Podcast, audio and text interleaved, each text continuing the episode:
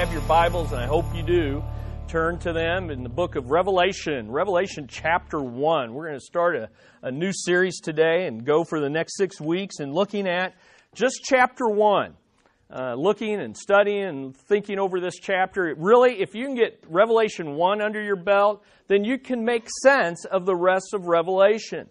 You know, a lot of times people, you know, think Revelation hard to understand. Well, there are things hard to understand, and probably no one fully understands everything about that book.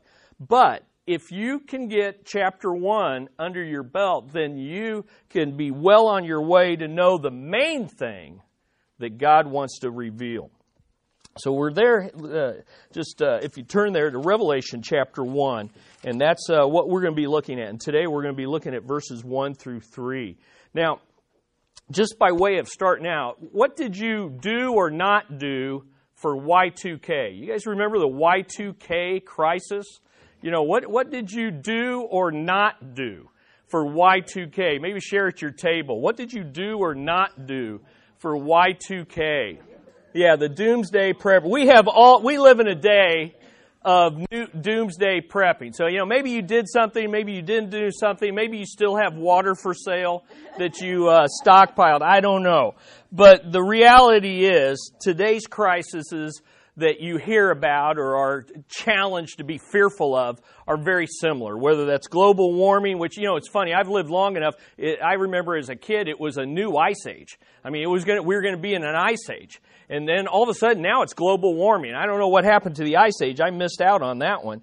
But, uh, and then nuclear te- terror and, and the grid going down. I mean, you know, just your phone going down is now a national crisis. So there is uh, preparedness, it comes in many forms. And uh, there's actually a prepper website, web, prepperwebsite.com, which is kind of hard to say if you're me anyway. And this is just for the month of May. This is just articles for the month of May. What will it take to survive the coming pandemic? Homemade MREs for your stock, stockpile. Three ways to use your swimming pool for emergency preparedness. Okay, okay, well, we're, I don't know. My brother's got one. If we make it to Lee Summit, we'll be okay. Uh, final prepping 12 cheap ways to prep like there's no tomorrow. I like that one, the frugal one, right? Uh, what do you do if you're caught without your prepping supplies? Okay, I don't know, I guess you carry them wherever you go.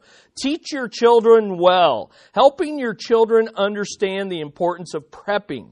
And I like this one mega cities, the future of combat. Time to move now. get out, get out of the cities, run for the hills. Why your home survival plan needs a camouflage garden.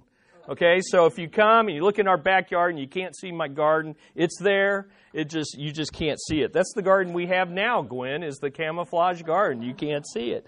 Uh, Here's another one. Why you need a survival drone. I don't know. Why we should all have a Geiger counter. Okay, this is good. And then finally, prepping priorities. What should you be prepping for? Well, finally, I had an article that related to what God says is important. Prepping priorities. What should you be prepping for? That's what we're going to talk about today because really, there's two kinds of preppers there's number one, survival preppers for the next crisis. That's what this uh, website's about. That's what these shows are about. Survival preppers for the next crisis, the next big global crisis that's predicted. As we went through uh, Y2K, it was funny. Uh, remember that year? I mean, people just it, it grew in in uh, in uh, hysteria I almost said heresy, but that was probably some of that too. But it just grew and it grew. And, you know, the first thing that we were supposed to prepare for was possibly only a brownout that there would just be 80 or 90% of this conversion. If you remember the software, they only had year dates by two digits, and they were afraid that when these computers were going to turn over to 2000 double zero, it would revert back to 1900 and everything was going to shut down. But one fear was only a brownout that they would get all the conversions done in time and there would just be minor frustration and little inconvenience. But then there was the threat of a blackout. And the blackout meant that they didn't get as much done as they should have, and government level would fail, and there would be fear and panic and social upheaval. And then was the big fear maybe, just maybe, it would be a meltdown and we would literally return to the dark ages. Okay, and we're talking multiple systems failure, power grid out, two to three nuclear meltdowns, and the prediction was we'd recover four to ten years. How you recover in ten years from numerous meltdowns, nuclear meltdowns, I don't know. But as you know, it wasn't a brownout, it wasn't a blackout, it wasn't a meltdown, it was actually what? A letdown. Nothing happened. Everything was fine. And the worst case scenario was some people had large stockpiles of water to get rid of. And those that didn't prepare, well, you know, you were no worse for wear, right?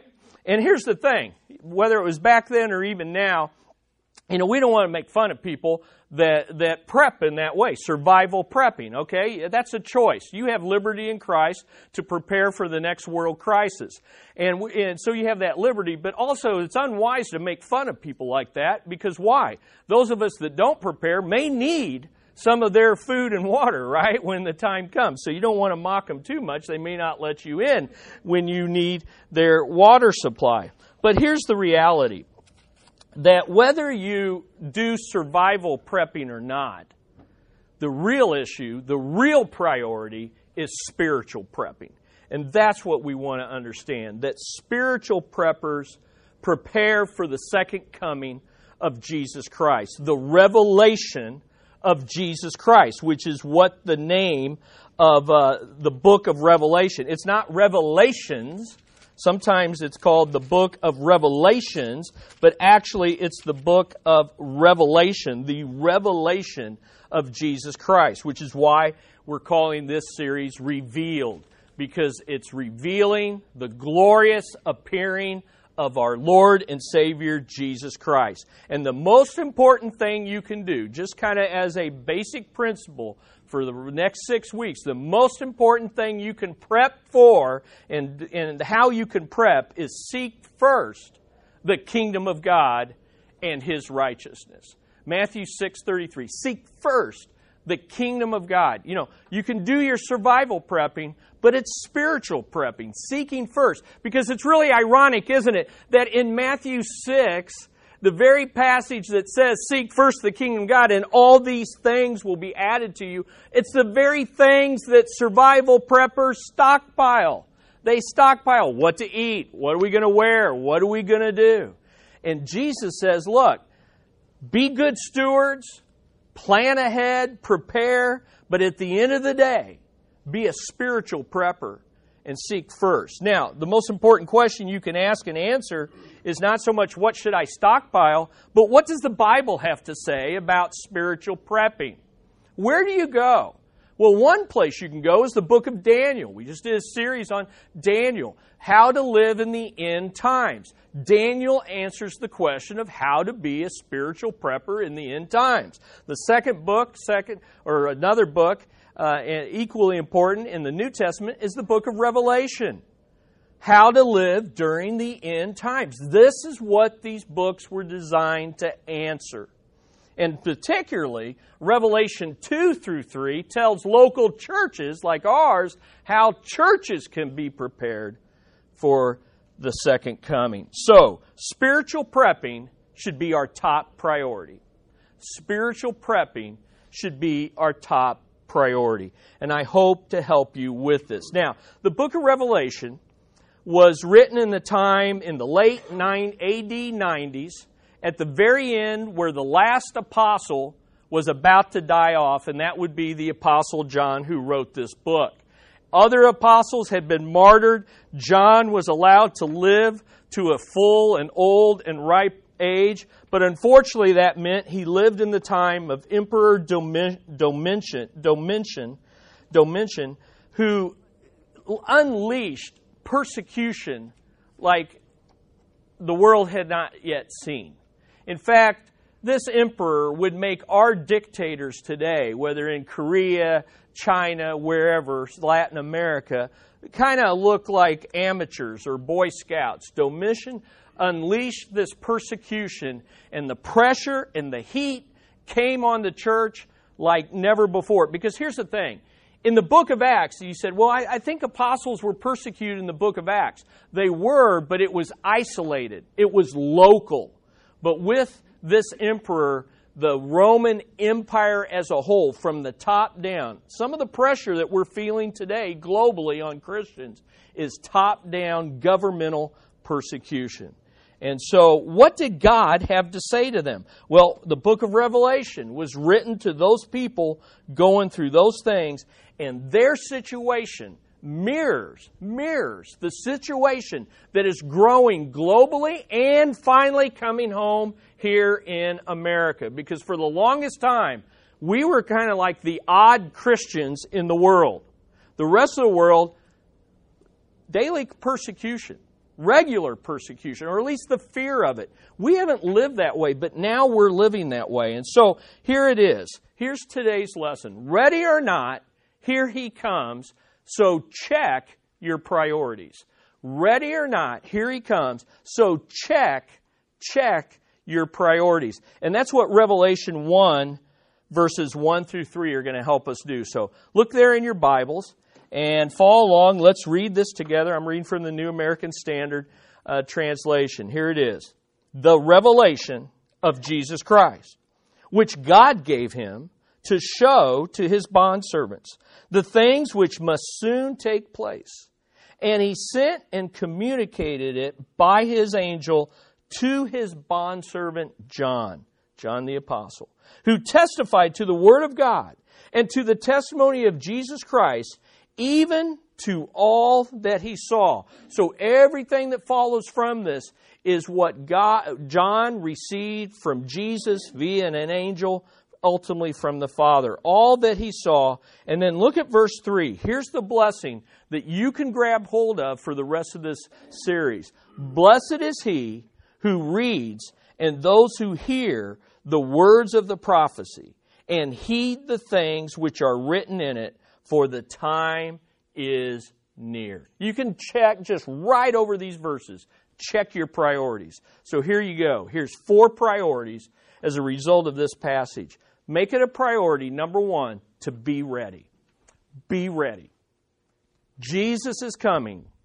People get ready. That's the idea. Look at verse 1 and verse 3. It, it, it, it's, it's mentioned in both. In verse 1, it says to show the things which must shortly take place. And then it ends in verse 3 for the time is near. And so here's what I want you to see that Christ's coming is going to be sure, sudden, and soon. That's the idea. Sure, sudden, and soon. Whenever I think about the second coming of Jesus Christ, I think about those three words soon, sudden, and sure. Here's let's let's break that down. His coming is sure. It's sure. Notice the phrase, the things which must take place. Now that word must in the Greek language, you find basically whenever you find in English in the New Testament something must be done, there's this little three letter Greek word behind it and it means absolutely necessary. It will absolutely, there is no question that everything that John sees in the book of Revelation, it is definitely, it is sure. It will and it must happen. Why? Because God has de- de- declared it, decreed it, and determined it. So it's not the things that may take place, it's the things that must take place. So here's the idea. Remember when you played? You'd count down, you play hide and go seek, and then what would you say when you reached 10 or whatever you count? What would you say? Whoa, man, you guys, man, you guys must have been playing this yesterday or something. Ready or not, here I come. Because the idea is, look, what happened? Now, if you hadn't find your hiding place, what would you, would you be able to say, oh, wait a minute, I'm not ready? No, what was the point? now the point is, ready or not, here I come. And you know what? If you didn't get in your hiding place, I found you. You're just not ready.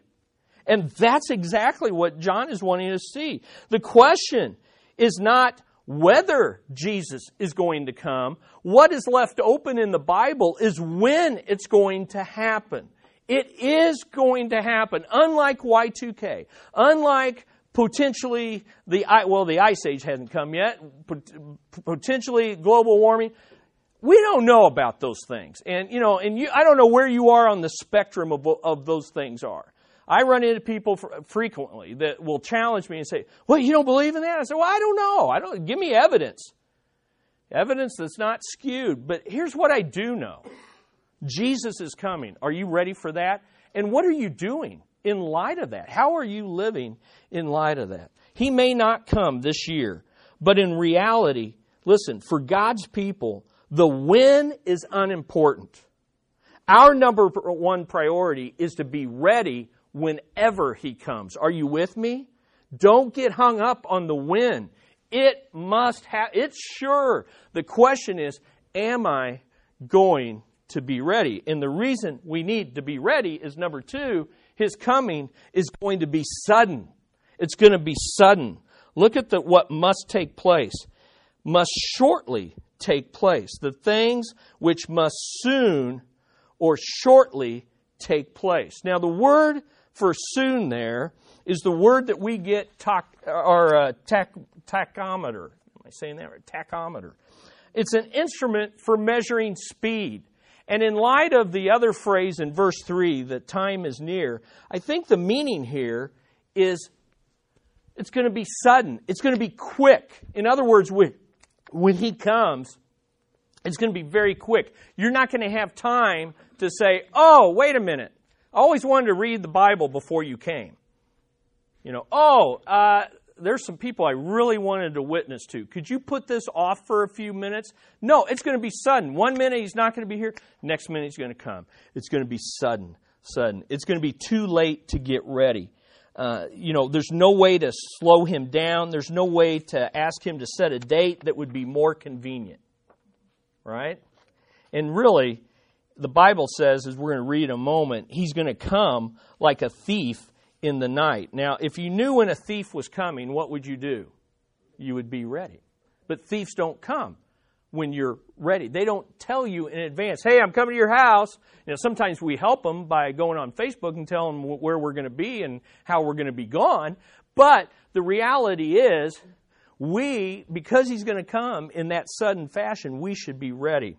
We often try to live our lives, don't we?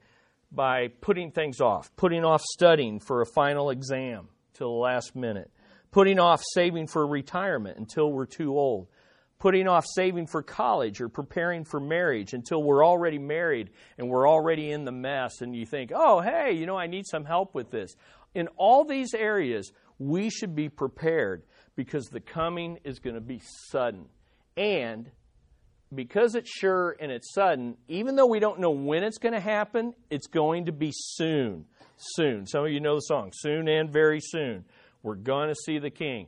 And that is a biblical idea because in verse 3, the time is near. The idea is it's near. Now, here's what you got to understand.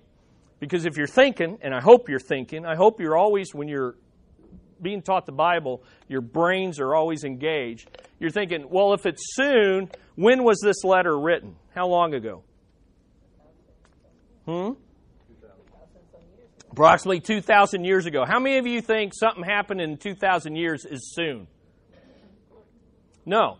But you got to understand, the idea is not absolute time, like soon, like, okay, in two minutes it's going to happen, in a day it's going to happen. It's, it's, it's it's related to God's perspective because the Bible says to God, a thousand years is like what?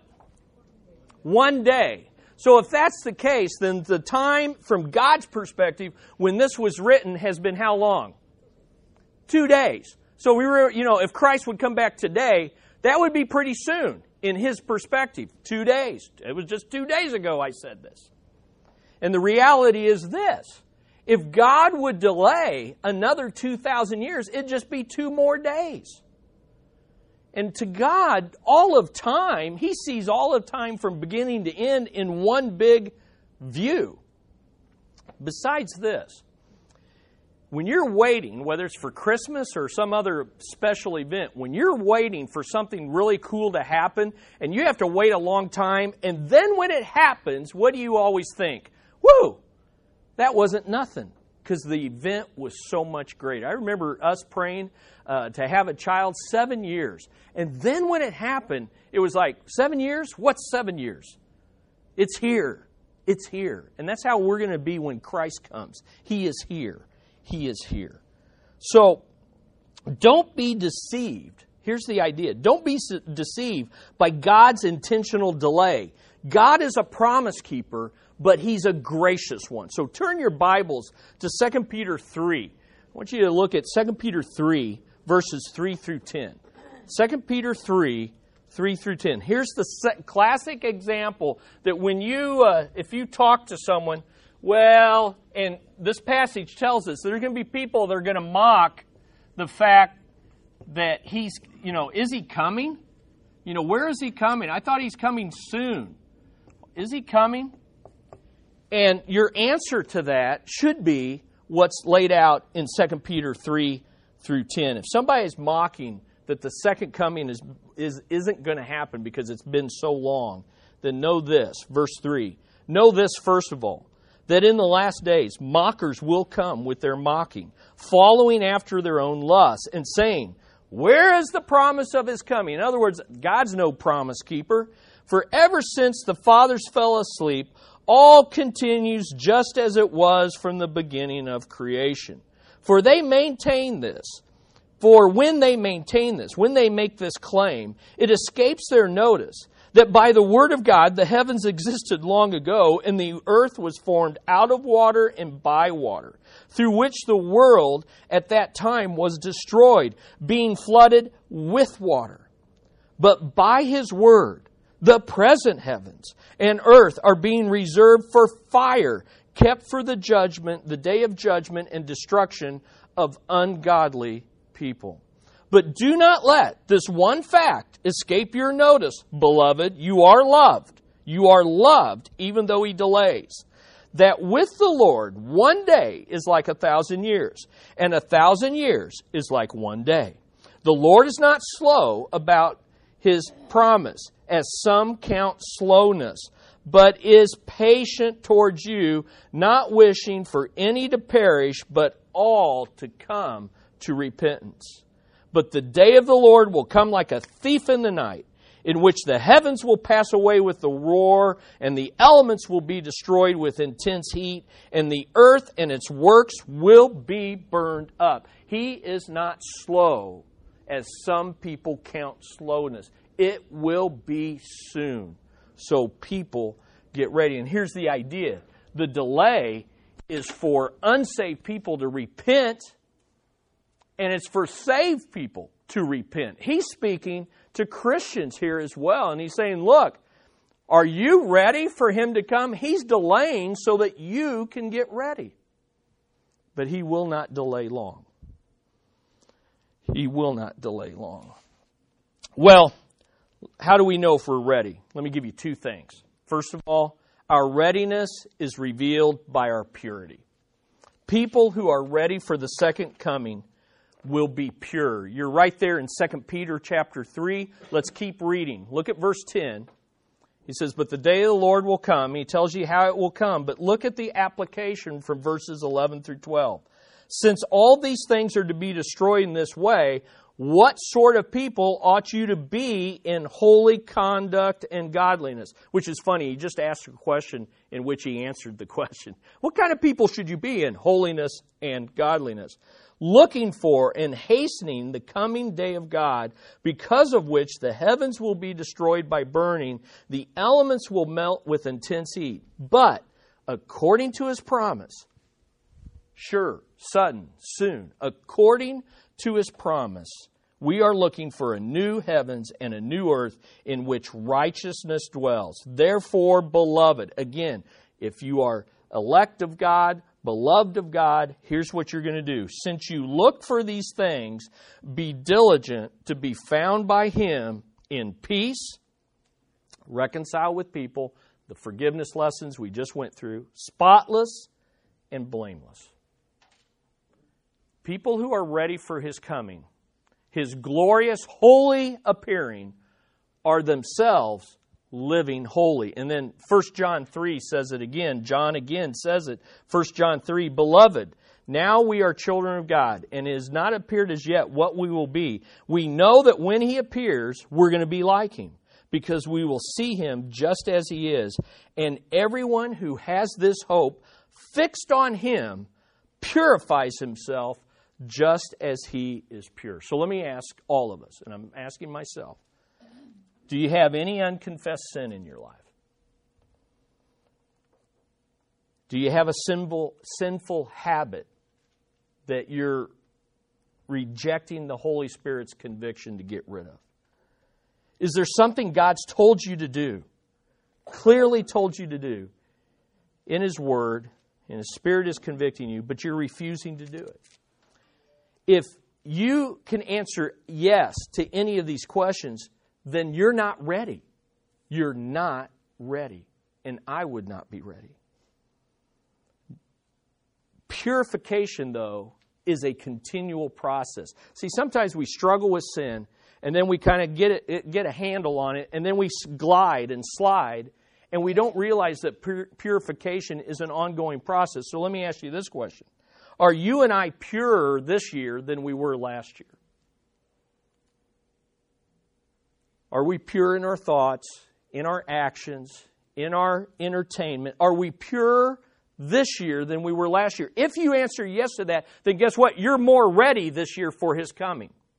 Does that make sense?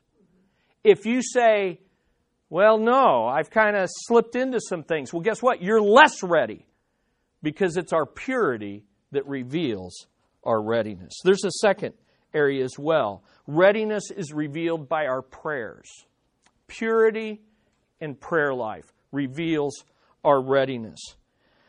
You know, it's interesting. Uh, Matthew 6, 9 through 10 tells us the very first thing we should be praying for is Our Father who is in heaven, holy be your name. And then what's it say?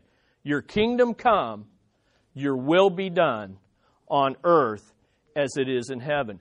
Ready people pray that prayer.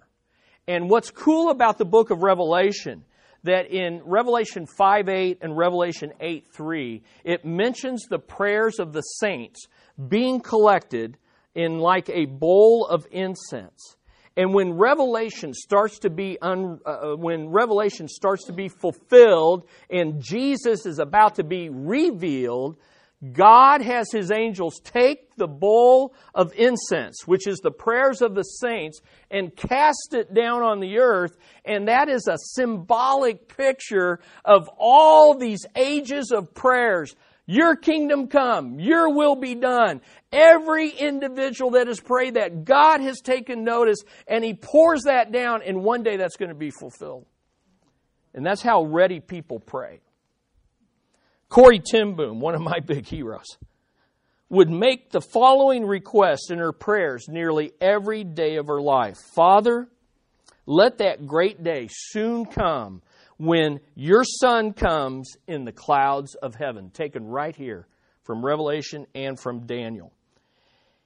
It will not be long before the Lord Jesus returns, she said, and I want to be here when it happens. In the meantime, there is much work to be done. Now, here's the reality Jesus didn't come in Corrie's life. So at the end of her life, she continued to pray for the coming of the Lord to be soon, but she never again mentioned being present for it. She was about to die and see him in heaven. That's a woman that was ready. Ready. Because here's the deal about the glorious appearing. We may be on this earth when it happens, or we may die, and to be absent from the body is to be present with the Lord, which means you're going to see His glorious appearing. And either way, you want to be ready. Wow, that's just good stuff. Listen, when we pray, when we pray, I know this in my own life, when we pray, Your kingdom come, Your will be done on a daily basis, it purifies my life on a daily basis. Kind of hard to pray that and then do what, he, what displeases Him, right? It prioritizes my life. Your kingdom come. Well, seek first the kingdom of God. And three, it prepares me for his coming. Wow. Now, The second way to be ready is if you're if you're if you're going to be ready, then number 2, you need to stay focused. And that's what a pure life and a prayer life reveals. We're staying focused. What do we stay focused on? Look at verse 1.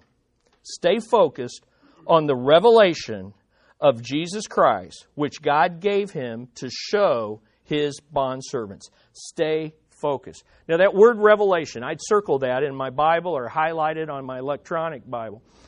Revelation means to uncover or unveil. And so that's why the series is called Revealed.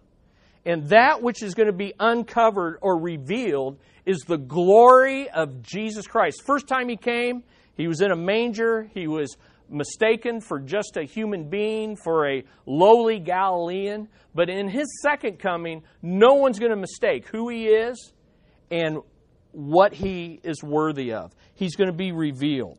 Now, look in your Bible. It says the revelation of Jesus Christ.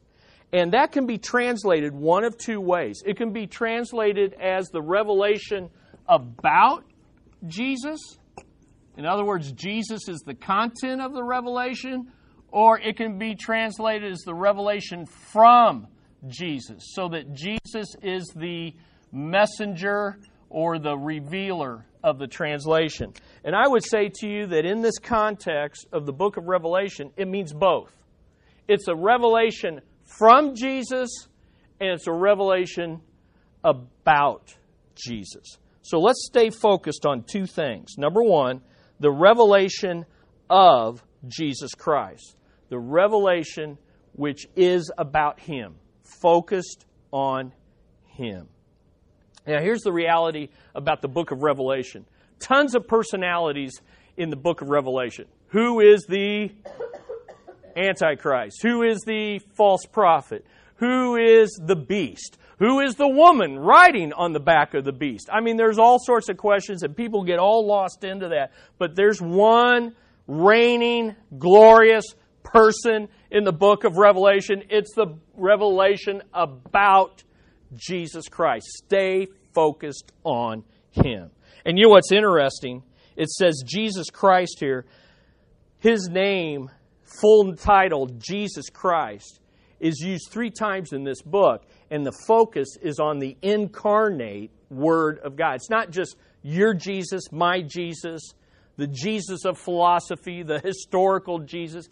It's the Jesus of Nazareth, the incarnate Word of God. That's who we're supposed to stay, say, focus on. In fact, the very last verses of the Bible, which are the last verses of Revelation, focus on Jesus Christ. Even the last chapters. You know, in Revelation 5, who's the focus in heaven? The Lamb who was slain. In Revelation 19, who's the focus on earth when he comes back?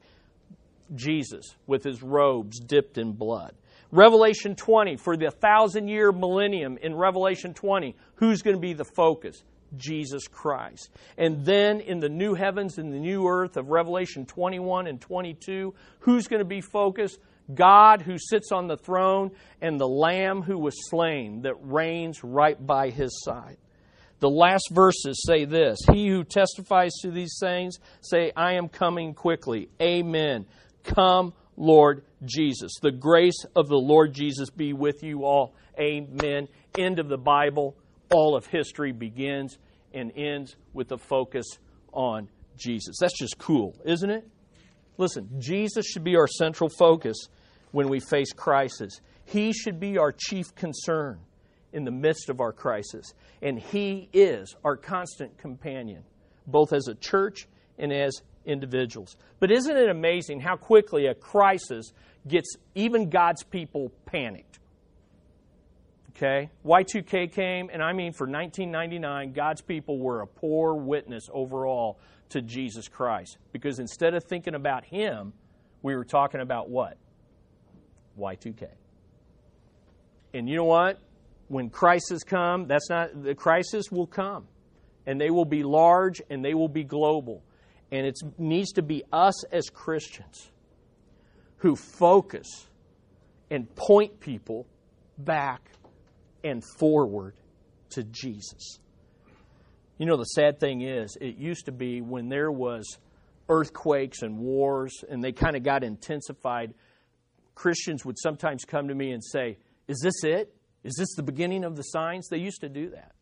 And I would always say to them, Maybe it is, maybe it isn't. He could come at any time, but it can get a whole lot worse for America before he comes. You know, the idea is, hey, it's getting bad. Is, are we going to get out of here? Maybe not. But you know what the sad thing is? I don't get Christians asking me that anymore. And yet there's more crisis, more problems, more earthquakes than ever before. And I think we have gotten apathetic and comfortable and materialistic, and we've lost the focus. You know, it almost makes me long for the days when people used to set dates about the second coming. At least we talked about the second coming. Well, the answer is not to set dates. The answer is stay focused. Amen? On the incarnate. Now, how do you do that? Number two, stay focused on the revelation from Christ. The way you stay focused on Christ is to stay focused on the revelation uh, from Christ, the inspired Word of God. Notice it says the revelation of Jesus Christ. And I, I think I've shown you that the book of he, this revelation is about Him. But notice, which God gave Him to show to His bondservants. And so, literally, this book of Revelation, and I think you can say by implication, the whole Bible, is a gift and a revelation that comes to us from Christ. He is the inspired Word of God. And notice, revelation can only come from God, which God gave him. God's the source of our revelation. He's the absolute standard of what will happen in the future. But also, it's what only God has revealed and he's shown it to his bondservants. What is bondservant? Well, we'll talk a little bit about that, but it literally means slave. But most English translations are too fearful to translate it directly like that. And so they say something like bondservants. But the reality is, in, in, and the reason American or English, American translations don't want to use slave is because all the pack, all the uh, uh, baggage attached with that word in our culture. And so bondservant alerts us that there's something different about this. But the idea, it's a, you're a slave for life. And the idea of a bondservant is back in the Roman culture, slaves would be given high privilege and high authority. In other words, you could go do business in the name of your master. So the greater your master, the more honorable it was to be his slave. So who's our master? Jesus Christ. It ain't it's not a low thing to say I am a slave of Jesus Christ because he instills in us great authority, great honor, great privilege to do business for him till he comes. So the idea of this revelation is to keep us focused on our master, Jesus Christ, and to stay focused on what He wants us to do and not what the world is trying to get us to do, okay? Because when crisis t- comes, there's no lack of advice on what your priorities should be, right? And listen, the more confusing it gets, the more we need to be back in the book. Amen? On a personal crisis or on a global crisis. All right. That's all we can do. There's more we can say with that. Here's the idea there's only one source that reveals the mind and the heart of God about what will take place, and it's this book. So stay focused. Now, if you are ready and focused, you're going to do number three, you're going to bear witness. If you're ready and you're focused, you're going to bear witness to his coming. Look at verse 2. What's the result of being ready and focused on Jesus, who testified, referring to John, who testified to the Word of God and to the t- testimony of Jesus Christ, even to all that he saw. Listen, when we lose focus, we lose our witness. You know one of the saddest things that happened during Y2K? the 1999 Urbana Conference for Student Missions was canceled out of fear of Y2K. An annual conference that God has used for years, year by year, totally canceled out of fear and speculation. Why? Because when we lose focus, we lose our witness. You know what? We should have been saying, hey, chaos may be coming. Let's gather as many college students together and get them ready to be witnesses for Jesus Christ. No, planes might go down. We better not go. Kind of ironic, isn't it? Kind of ironic. Well, let me give you four things to bear witness to. First of all, bear witness to Scripture versus speculation. Scripture versus speculation. We, we are to testify of what is sure. And the only thing that is sure is this book. I please, I hope I don't have to say memes and tweets and Facebook articles. I'm telling you, now more than ever, we're getting unfiltered information like never before. You got to check sources. You got to check. But here's the bottom line the way you check is with what? With this book. The way you check. And more and more people who profess to be Christians, Christian bloggers, men, women, giving advice on how to raise family and how to have priorities, more and more of them are not coming from the perspective of this book. They are not bond servants and saying what the master says. So, scripture versus speculation. Number two, bear witness to Christ versus controversy. If you stay focused on this book, you'll stay focused on Jesus. And if you witness to what God wants you to witness about, it's about Jesus, not controversy. And we just get sucked up in this. I do, you do, we do. But we need to stay focused on that. Number three, lordship versus lawlessness. Bear witness to lordship. He says, all the things that he saw. Now, when you read that phrase, all the things that he saw, the first thing we really think about is the rest of the book of Revelation bowls, trumpets, the dragon with the harlot on the back, and we're like, whoa, man, I can't wait. Why are we sticking with chapter one? Let's get on with, and in two through three, yeah, I know that's for the church, but let's get down to business. Six through 22, right? But you know what the first thing John saw? What's the first thing John saw in this chapter? What? Jesus Christ. Jesus Christ. And that's what we're going to study in the weeks to come. We're going to look at this revelation of Jesus Christ foremost. And he sees Jesus not hanging on a cross. He doesn't see a broken and persecuted man crucified by the Romans, but he's in all of his glory and his feet are burning and his eyes are burning. He's coming in judgment. Whoa! Lordship versus lawlessness.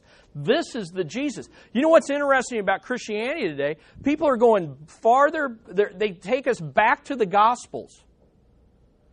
Well, we ought to be taking people forward to the Jesus that is coming, who is a saving God, but He's also a God who's bringing fiery judgment. Wow.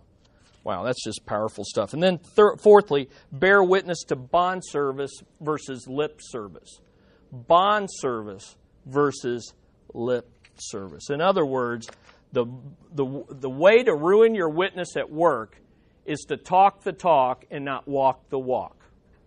The way to ruin your witness is to just share about Jesus and not show the lordship of Jesus on a daily basis. In fact, if you're not going to walk the walk, it's better not to bear witness at all. Well, here's the fourth way Number four, be obedient. Fourth priority. So be ready, stay focused, bear witness, and then number four, be obedient. Look at verse 3. Blessed is he who reads and those who hear the words of this prophecy and heed the things which are written in it. Why? Because the time is near. There's blessings for number one, the one who preaches and teaches this book, who reads it. Back then, the people were illiterate and they didn't have their own Bibles, they didn't have their own smartphones, they didn't have their laptops, they didn't have their iPads, and so you had to read the Word of God. There's a blessing in bringing this before you, but number two, all those who hear and obey. It's not enough to be taking notes today. We need to obey the words of this prophecy. So, when you think about, well, what's the blessing? What is the blessing that he's talking about? In the book of Revelation, you can almost bank on it. Anything in the book of Revelation that's important, there's seven of them. And so I listed for you those seven blessings. This is what you can expect from God. And it all has to do with the kingdom. It all has to do with the kingdom. So, let me ask you this Are you ready? Ready or not, He's coming. And if you'll take what we looked at just today, your life will be different. But listen, for the next five weeks, we're going to look at how to be ready. So, be ready with a pure life. Stay focused on the Son of God by staying focused on the Word of God. Bear witness to the Bible. You know, last yesterday, sitting right there where Becky was, one of Amber's uh, uh, fellow students came to her graduation party. And I don't know Pedro very well, but he's a quiet guy, and Amber's been friends with him uh, all through high school. And we're sitting there, and out of the blue, he, he was sitting by himself, and I just came up and talked to him a little bit. Out of the blue, Pedro goes, So, what's it like to be a minister? And I'm like, Okay, well, let me stall a little bit because that's just like, see, I mean, those opportunities just come. They just come. And what a privilege to point out God's people here and say, well, there's a lot of sacrifices involved, Pedro, but God promises to multiply by the hundreds whatever we have to give up. These people around here, they're all family. Our family is large. We are blessed. Now, I, I hope to follow up with Pedro. My point, though, is we got to point people to Jesus. Amen? More people are wanting a witness than what you realize, but we've got to be ready. Amen? All right, let's pray. Father, I hope that we take time this week in our busy schedules to review our priorities and to get ready because you want to prepare us through this series. And so I pray, Lord, ask ourselves where are we in relation to you? Are we even born again? And if we're born again, do we live like bondservants? And if we live like bondservants, how are we bearing witness to you as our master in word and in deed? Lord, I pray that we will be blessed by you as we heed, hear, and heed and obey what you are teaching us in the book of Revelation. In Jesus' name we pray. Amen. Amen.